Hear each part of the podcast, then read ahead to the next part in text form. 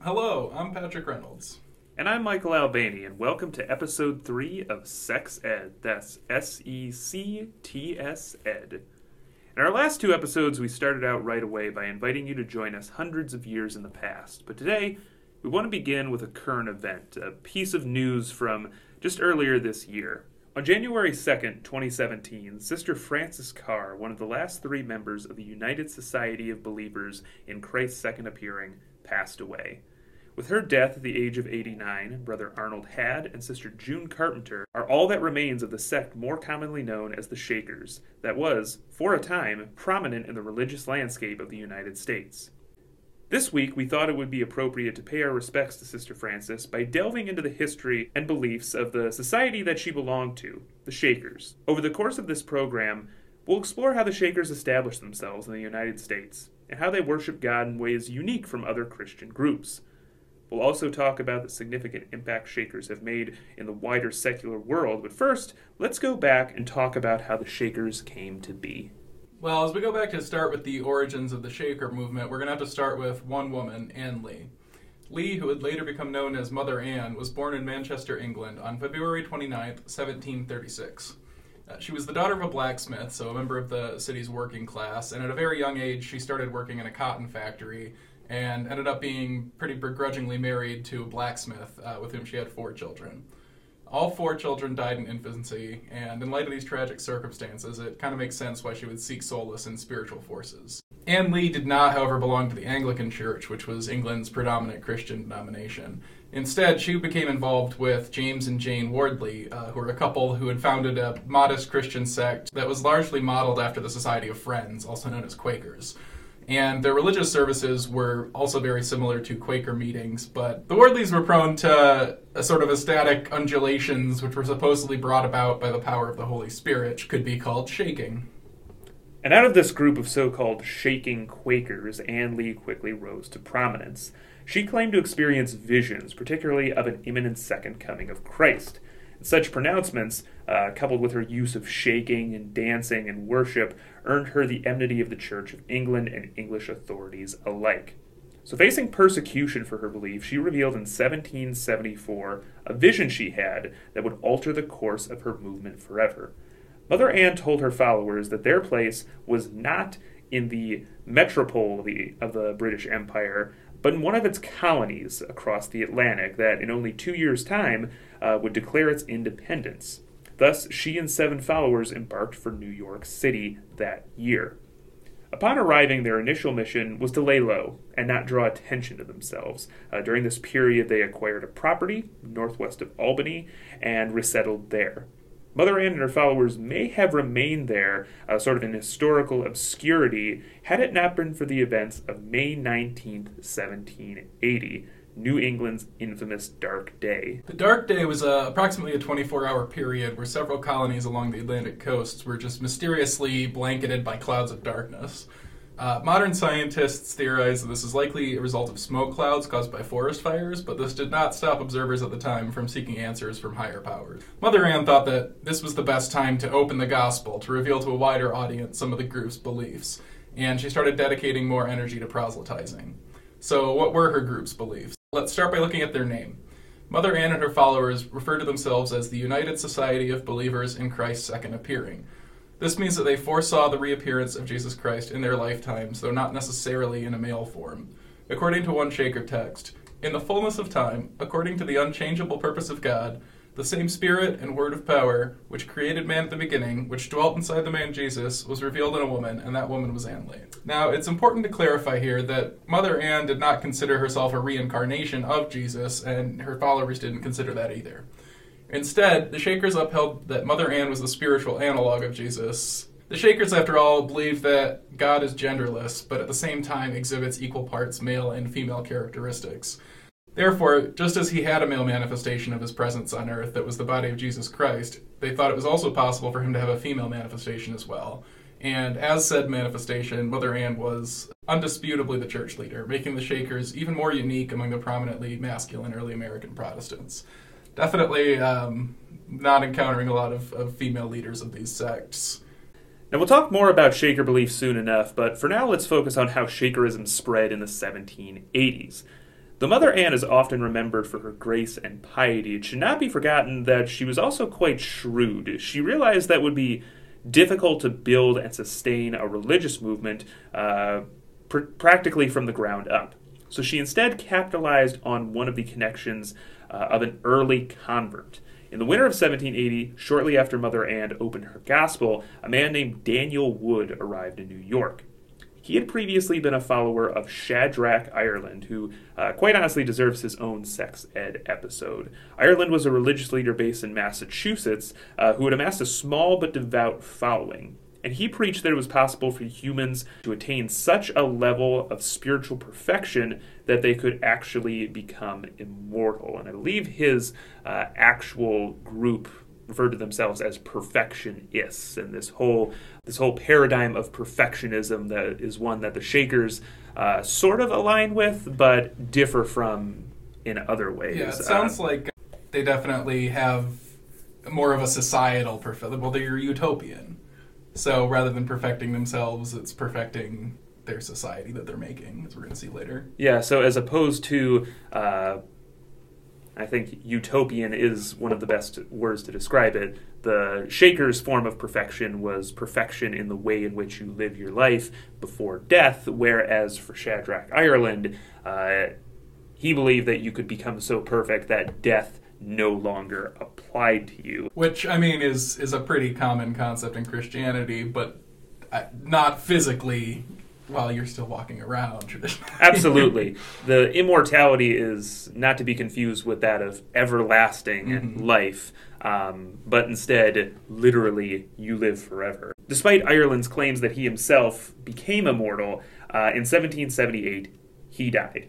Uh, and so, with their leader gone, many Irelandites remained in the Square House, which is the name for the house that they had built uh, in Harvard, Massachusetts, as the base of their operations. Meanwhile, others wandered in search of new spiritual guidance. Daniel Wood just happened upon the guidance of Mother Ann. Sending him to Harvard as her first missionary, Mother Ann quickly established a foothold in New England. And it made sense to appeal to the Irelandites. Uh, not only did they have experience as religious outsiders, uh, making them more susceptible to a group that uh, didn't necessarily fall into Protestant orthodoxy as many early Americans would have understood it. But they also owned property that would have proved vital for future missionary work. Basically, um, the Shakers would have had a base of operations themselves around which they could then um, formulate new missionary networks. So the Shakers wasted little time in purchasing the square house uh, from the Irelandites. And from this center, Shakerism spread and was received especially well by many women. Shakers, after all, followed a female leader and professed the members of both sexes were equal in the eyes of God. They granted women a degree of gender equality that was uh, practically unmatched by the more prominent denominations of the American colonies. By 1781, the Shakers had gained over 400 converts and were growing by the day. And actually, 400 is probably a modest estimate, as it's an estimate that uh, I discovered being one that the president of Yale uh, at the time had written. Well, not all New Englanders were welcoming of the Shakers. So, with the Revolutionary War going on, many viewed the movement's British origins as suspicious. One Congregationalist minister even claimed that Shakers were sent over into America by ministerial connections to excite confusion and religious disturbance and to propagate principles against fighting and resisting Britain. Indeed, the Shakers embraced pacifism, a fact that would become controversial again during the Civil War. However, what raised even more eyebrows was the style of worship that they practiced. So rather than expressing their devotion to God in still and silent prayer, the Shakers, like the Wardleys before them, uh, incorporated dance and music. And although the Shakers did not publish any of their music until 1812 with a hymnal called Millennial Praises, it's widely known that they were writing tunes with rhythms and lyrics even into the 1780s. So when passersby heard the unfamiliar sounds coming out of these Shaker meeting places, many feared sinister works were afoot, and there were even accusations of witchcraft. And definitely, I think it's worth noting the millennial in that uh, is is millennialism, not the uh, generation that gets complained about it's essentially tied into apocalyptic sects. It's that they believe there's going to be some great change in society or the world or something's going to happen that's major that shifts. Yeah. is, is the vaguest way I guess I can try and define it. So It's not necessarily all Christian either, but it mostly refers to Christians. So it's not so much apocalyptic in the sense that the world is definitely going to end, but is a group that believes that within their lifetimes or Mhm. within a coming generation, they are going to see a major change that uh, sort of brings about a new order Yeah. on Earth. It's I mean they definitely can be apocalyptic too. Some of them are, but it's these are the the end is not evil. Certainly. even though there's a very wide range of what that looks like to all these different groups, but just as a general category, it's expecting the return of Jesus Christ imminently. They're any day now. They're waiting for it. They usually will pick a date in some of the group. Well, I don't know if the Shakers do or not, but uh, groups like Jehovah's Witnesses, eventually that become Jehovah's Witnesses, are known for like this is the date. It should come as a little surprise then that early Shakers were subjected to both persecution and physical violence, especially in the communities of Harvard and Shirley, Massachusetts. As the Revolutionary War was drawing to a close in 1783, military men were returning to these towns, and they brought with them memories of their commanding officers issuing floggings to instill order in their troops. Essentially, the use of the cat o' nine tails was the way that both the British and then later the American uh, armies maintain discipline uh, amongst troops. And this would have been something that, for veterans of the Revolutionary War, they would have been incredibly familiar with, uh, either by receiving such punishment themselves or just witnessing it. Because, of course, one of the points of such a graphic display uh, of violence through the cat o' nine tails was to display it publicly. Let your troops know that if you get out of order, this is the sort of consequence you could face. Several accounts survive of angry mobs using similar tactics on nearby Shakers. Two of Mother Ann's followers from Manchester, James Whittaker and her brother William Lee, were victims of a particularly grisly attack in Harvard. As one Shaker author recounts, quote, Father James was tied to a tree and scourged until the ground was wet with his blood. Father William requested that he take his whipping on his knees, and this was granted. But Father James, uh, freed from the tree to which he had been tied, leapt upon Father William, thus shielding his brother by means of his own lacerated back. I think what should be taken from this account is the degree to which Shakers were willing to endure bodily harm for the sake of their faith. Essentially, this was a group that was willing to endure persecution and, and sort of followed that biblical precept of turning the other cheek, not fighting back when violence was administered upon them. Even Mother Ann became a target. In one instance, a bloodthirsty mob surrounded a house where she was staying, forcing her to spend an entire night hidden in a small closet that was concealed uh, behind a dresser. And this is interesting that in the early days when Mother Ann's still around, that this violence is going on because especially these days when people talk about the Shakers, that there's a lot of like, oh, everyone loves them. So this is definitely it's it'll be interesting to see, I guess, over the course of the podcast. How, how patterns reemerge uh, over and over, but just the the persecution in the early days when they're a bit more fiery, maybe in their rhetoric when they're when they're new and people aren't used to them as much.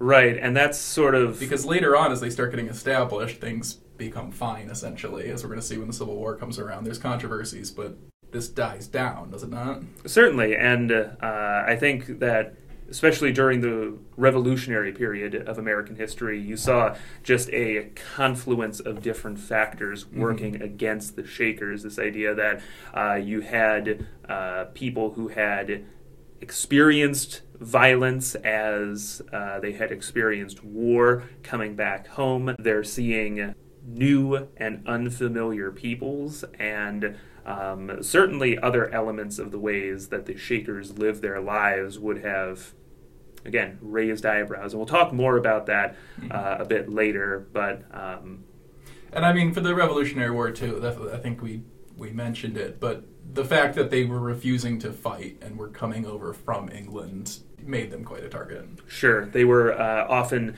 uh, and this is not only in the Revolutionary War, but as we'll see in other conflicts throughout American history, their decision, their theologically ingrained decision to not pick up arms, was seen by many as a means of cowardice, especially because uh, if you were wanting to be a member of the Republic, the idea was that being a citizen of the republic meant that you would be willing to take up arms mm-hmm. for the republic. It's the active passive citizen sort of mindset a little bit. Yeah, the sort of opposition to Shaker pacifism, at least early on, was very much ingrained in this idea of sort of Jeffersonian citizenship. The idea that the United States is a nation of uh, farmers who would rise up whenever the republic was in jeopardy. Shakers were not willing to do that. So these attacks took a great toll on the Shaker leadership, and in the fall of 1783, several Shaker elders returned to their old property in New York. There, William Lee died the following June, along with Mother Ann shortly after. She was 48 years old. Though many sources suggest that Mother Ann died of natural causes, most Shaker scholars and the Shakers themselves believe that the extreme stress brought on by all the religious persecution had shortened her life.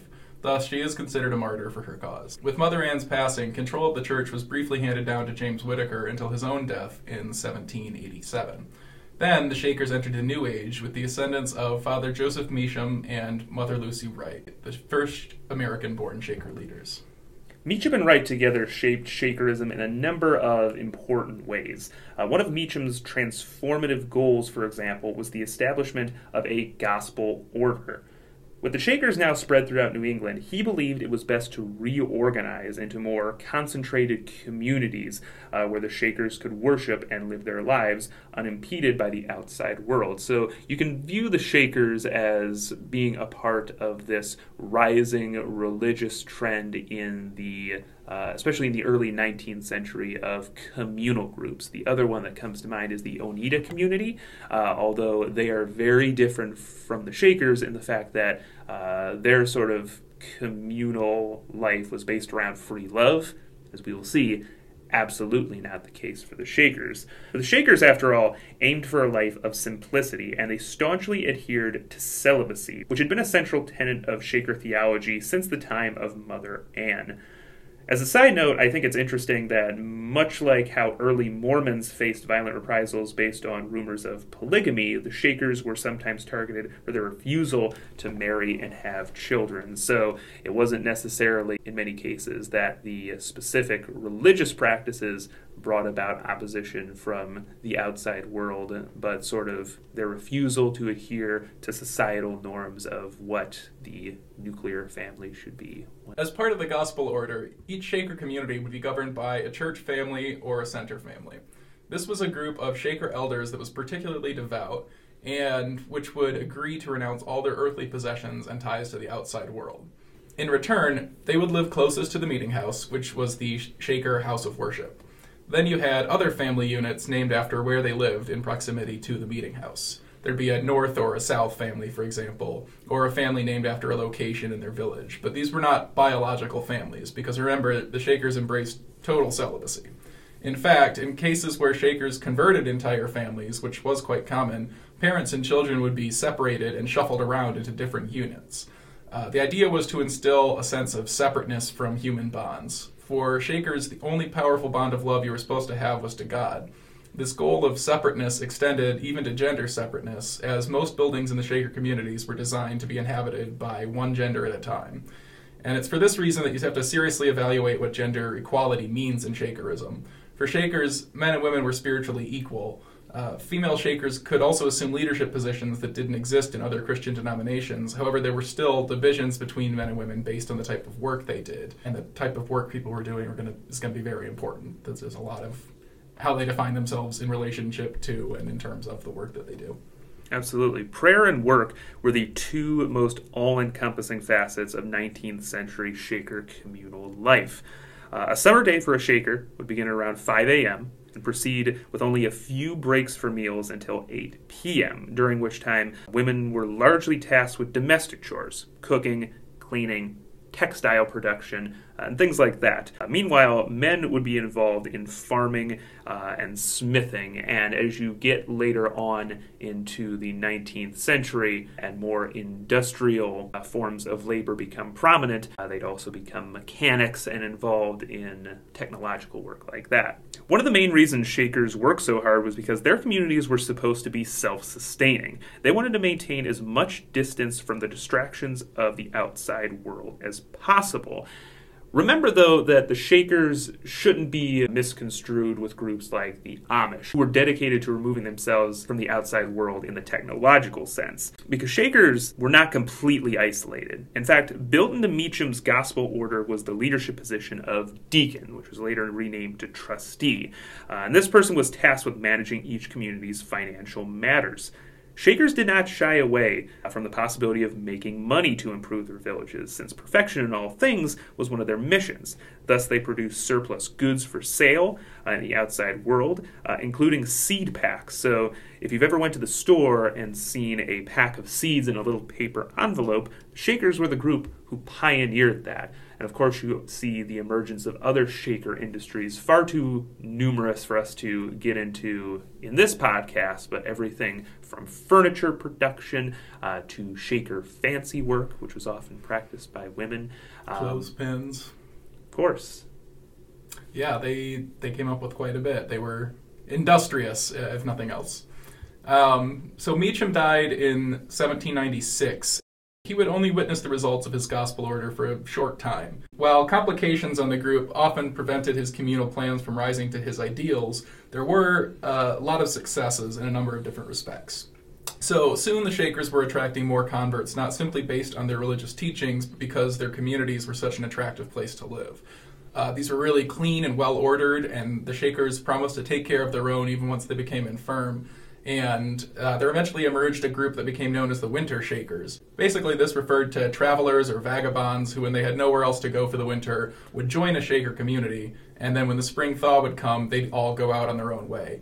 And even though this was not ideal for Shakers, and they knew what was going on with these people who would come in just for the winter, uh, existing sources suggest that they just took it in stride and just took care of them because that's what they did. And it's it's interesting to me the way that there's sort of a balance between how isolated they are between their utopian communities, where everyone's following these rules and living together, but there is a bit of of back and forth from the community because obviously they're being celibate. These self-sustaining communities, the populations aren't going to be self-sustaining, and you get influxes of new ideas and new people coming in that stop them from getting isolated in the way that much later cults uh, groups that we think of like Jonestown, those are the situations that get really bad is when they're, you know, out in the jungle, totally isolated.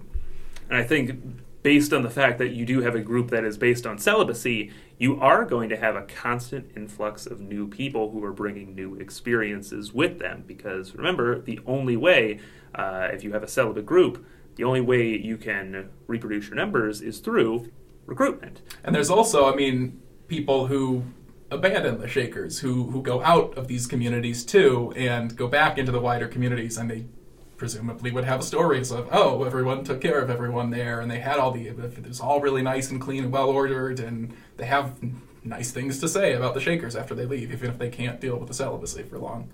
And from what I've read, the ones who were most likely uh, to leave Shaker communities were those who uh, were brought there as children. So, in instances where you had entire families uh, convert to Shakerism and then the children began to grow up, uh, or in instances where Shakers would adopt children, which was a common means of recruiting new members. Uh, they would go to orphanages uh, and adopt children. In fact, that's the way that Sister Frances, who recently passed away, that's how she became a Shaker. At the age of 10, she was she was an orphan. She was adopted in. And of course, the Shakers did integrate children into their daily lives. In fact, there were uh, in 1815 the Shakers began to run schools in their communities. They had documents set up for the ways that children should be living their lives. But ultimately, uh, as you grow up, you start to have the autonomy to choose what sort of uh, life that you want to live. And for many, this was not for them. Uh, and so. And I feel like from what I've been able to read, I mean, I, I'm assuming it, it fluctuates because they're around for a long time, and there's you know everyone's got different opinions. But for the most part, it seems like the when children grew up and decided they wanted to leave, there wasn't ill will towards that. They were just sort of, yeah, we know this lifestyle isn't for everyone.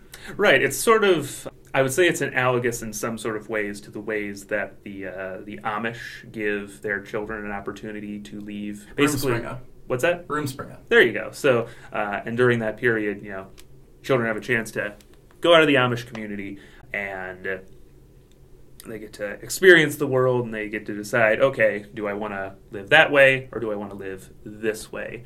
Although it's not as ingrained in the Shakers because they have this sort of abiding spirit of charity. So even though there are formally set in sort of ways in which the Shaker families are supposed to interact with the world. You know, uh, you're supposed to sort of get permission from the church family if you want to leave from the community for extended periods of time, things like that.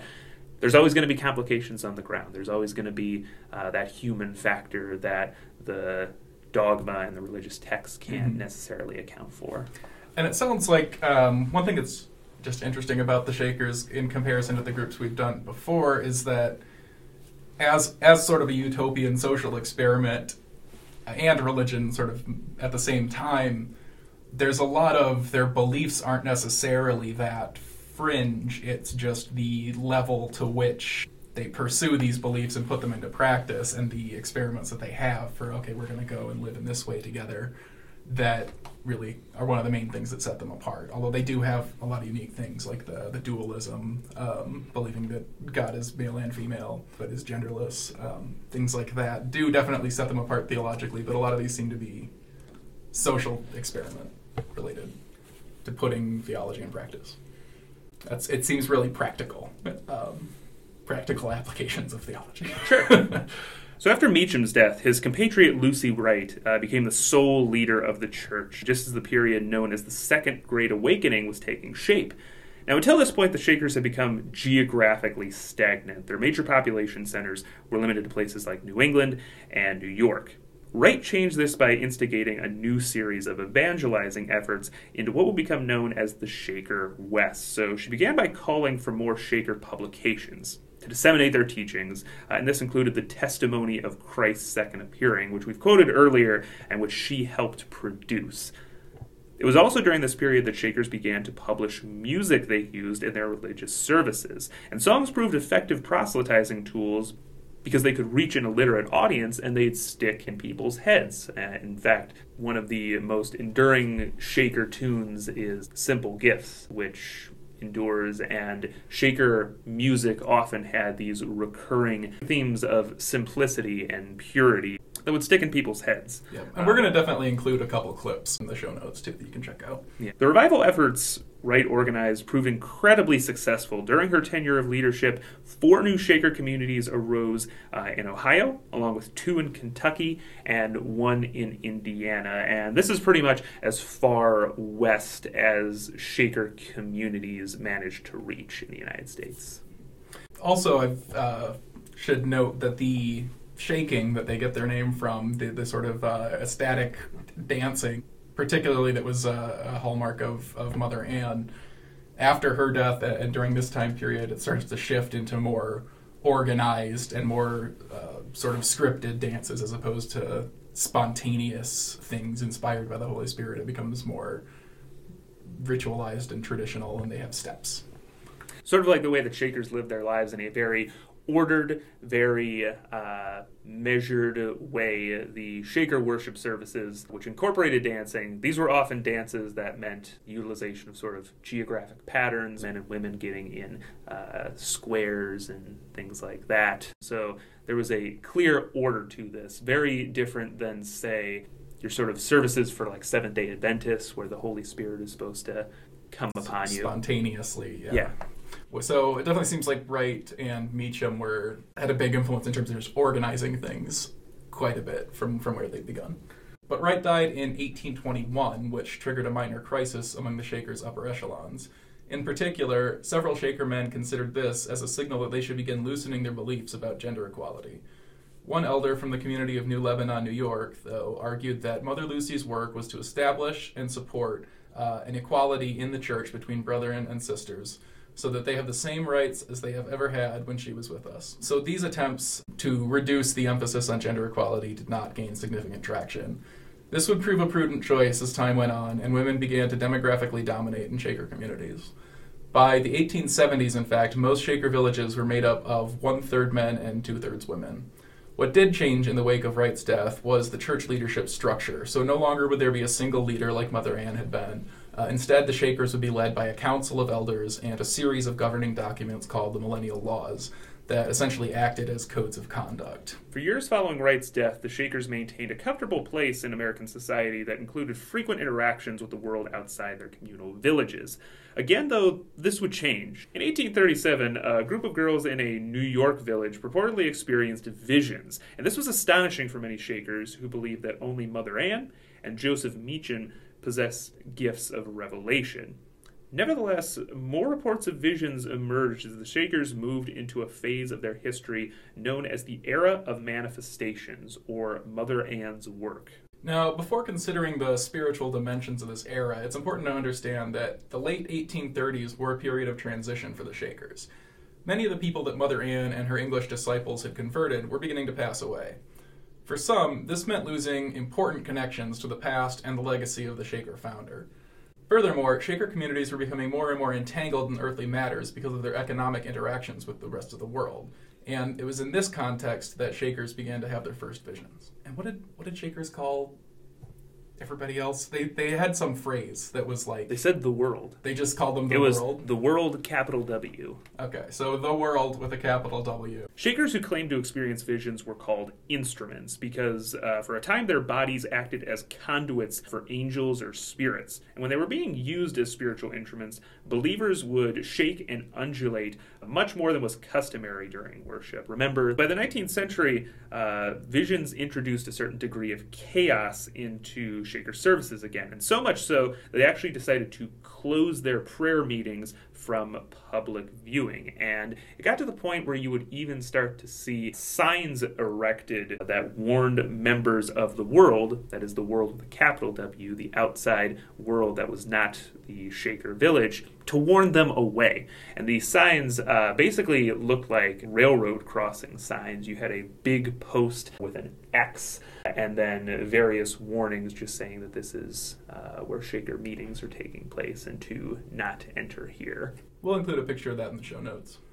Some of the figures Shakers reported seeing included biblical prophets. A Harvard Shaker, for example, claimed uh, to have been visited by a prophet from the Book of Chronicles who revealed that the square house that Mother Ann had purchased from the Irelandites had primeval origins.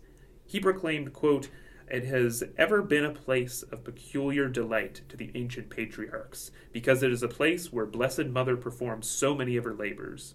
And we bow in reverence uh, when we pass it in commemoration of her sufferings and the sufferings of those faithful witnesses who stood with her. End quote. Essentially, this prophet revealed that Mother Ann was destined to reside uh, in the house, making it consecrated Shaker ground. Along with biblical prophets, some instruments said that they interceded with historical figures. According to one believer, William Penn, the founder of Pennsylvania, converted from being a Quaker to a Shaker in the afterlife. During an 1843 Shaker meeting, an anonymous observer recounted how multiple Shakers apparently witnessed Mother Ann leading a group of indigenous peoples through their meeting house. The Indians lived before Columbus's journey across the Atlantic. The era of manifestations lasted until the 1850s, when Shakers decided to re enter the arena of worldly affairs. Artifacts surviving from these decades of visionary fervor include the gift drawings some instruments produced artistically as renderings of their experiences. Gift drawings are rather hard to come by, though, as some artists came to look upon them as embarrassing and impractical and eventually destroyed them. There's a lot of, uh, there's, I mean, since making things, as we're going to talk about later, became really central, and, and the work that they did in the physical world had religious dimensions to it. There's a lot of objects, there's a lot of material culture that goes along with them that can be studied, and there's some great Shaker museums, but maybe we'll talk about that later already. Yeah, and one other historical counter I came upon uh, in my research is you had one Shaker who claimed to have been visited by the spirit of George Washington, who said that uh, he had actually fought the American Revolution to ensure religious protection of groups like the Shakers. One way that the Shakers still refused to interact with the outside world, though, was through warfare. As stated previously, the Shakers were pacifists who did not serve in the Revolutionary War and even risked jail time by not fighting in the War of 1812. By the outbreak of the Civil War, their stance had not changed. What did change was that they now had legal protection for their religious convictions. President Lincoln allowed Shaker men to abstain from the conflict as conscientious objectors. Nevertheless, Shakers did participate in the Civil War in some ways. Uh, before the fighting began, some Shaker communities pooled their money together to purchase the freedom of enslaved African Americans.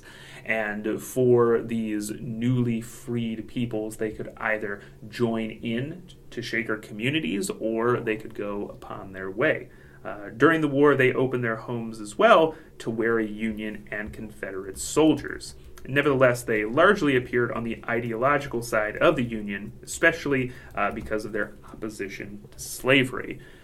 One way in which the Shaker participation in the Civil War became a bit controversial was when you had groups like the Shirley Shakers who would go to places like Virginia and Washington, D.C., and they would actually sell goods uh, to the military. They would sell food, they would sell drink, by drink, I do mean like wine to the soldiers, and you had accusations from many that this was sort of a hypocritical thing for them to do to basically claim conscientious objector status and not fight in the Civil War, but sort of profit off of it by selling to the military.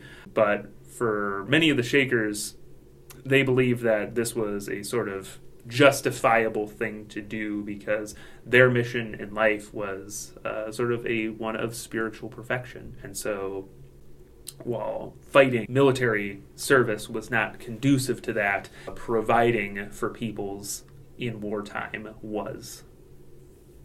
After the Civil War, the Shakers' numbers began to fall. One reason for this was economic. Even though the Shakers did not shy away from modern technology and, as we mentioned, uh, invented some things, themselves, their predominant focus was on agrarianism, and they failed to incite as many converts uh, as the industrial age picked up. Furthermore, their adherence to celibacy ensured that they could never just reproduce their numbers and could only acquire new members through conversion. And those who came to Shaker villages as children uh, were more and more likely to leave uh, than those who converted as adults.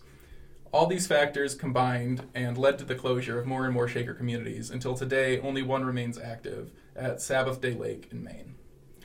I definitely think there's probably a factor of the industrialization of America basically making their goods less valuable, um, less less able to compete uh, with this sort of utopian handmade work that they're so famous for today. Essentially, as industrialization makes sort of goods easier and easier to produce, the handcrafted works become less coveted. For example, shaker chairs. Shaker chairs were one of the big industries for these communities, and if you have a shaker chair, as anyone who collects sort of shaker artifacts will tell you, they will last a while. The mission of any shaker craftsman, any shaker architect, they were going to build things that could last a hundred years. And uh, that sort of conviction is reinforced by the fact that you still have shaker artifacts from the 19th century that look just as well today as they probably did then. Nevertheless, if your choice is between a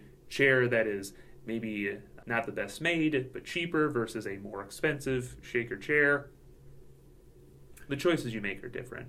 Um, There's also the factor of just if they've made a chair that's lasting for 100 years, they're selling one and that's it. There's no there's no sort of ingrained obsolescence that you see in sort of modern industry. Uh, nevertheless, again, another way that the Shakers are different than groups like, say, the Amish, they're still integrating modern technology into their lifestyle. Uh, you see electricity going up in Shaker communities, you see them riding cars, uh, everything like that. Pretty much the only things that really stay the same are sort of the structures in which Shakers are living, their architecture, uh, and the way they're dressing. So that's one of the reasons I think sometimes Shakers are confused uh, with groups like the Amish or the Mennonites. You see a very plain style of dress, but that's simply a manifestation of them trying to live lives very simple and very plainly. So, nevertheless, Brother Arnold and Sister June keep the spirit of the Shakers alive, even maintaining a website detailing their principles and beliefs. Before Sister Frances died in January, she even maintained hope that the Shakers would grow again, and I uh, don't see any reason why Brother Arnold and Sister June wouldn't accept new converts who mentioned uh, an interest uh, in this group. If you want to learn more about them uh, or even show your financial support, you can visit their website, www.maineshakers.com. You can also visit one of several surviving Shaker villages that exist today uh, as historic sites. Some of the ones that immediately come to mind uh, are the Hancock Shaker Village in Massachusetts, as well as the Shaker Village of Pleasant Hill, which is in Kentucky. And as I mentioned, I mean, I think briefly earlier, definitely a lot of, of just great museums. And with that, we'd like to close on this episode of Sects Ed. That's Sects with a CTS. Um, you can find Sects Ed at Sects Ed on Twitter and on Facebook. Like us, follow us, uh, and you can email us at sexed at gmail.com if you have any comments, questions, uh, anything you'd like to add, or any uh, that you'd like us to cover. You'll hear from us again in two weeks when we cover a more modern group known as Heaven's Gate. So join us then for the episode four, Gate Expectations. This episode of Sects Ed was researched, written, produced, and presented by Michael Albany and Patrick Reynolds, and was edited by Patrick Reynolds. Sects Ed is created under a Creative Commons Attribution, Non Commercial, No Derivatives license. It was recorded at LEADR, the Lab for the Education and Advancement in Digital Research at Michigan State University. The views and opinions expressed in this podcast do not necessarily represent those of Michigan State University or any of its affiliates.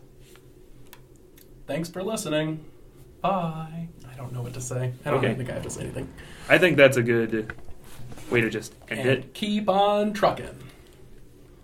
Yeah, I think this is good, but did that sound right? Yeah. Okay. And just keep on keeping on, y'all.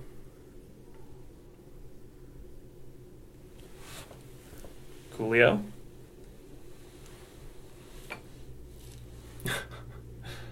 trying to find good sign offs, but they're all for emails. Oh well.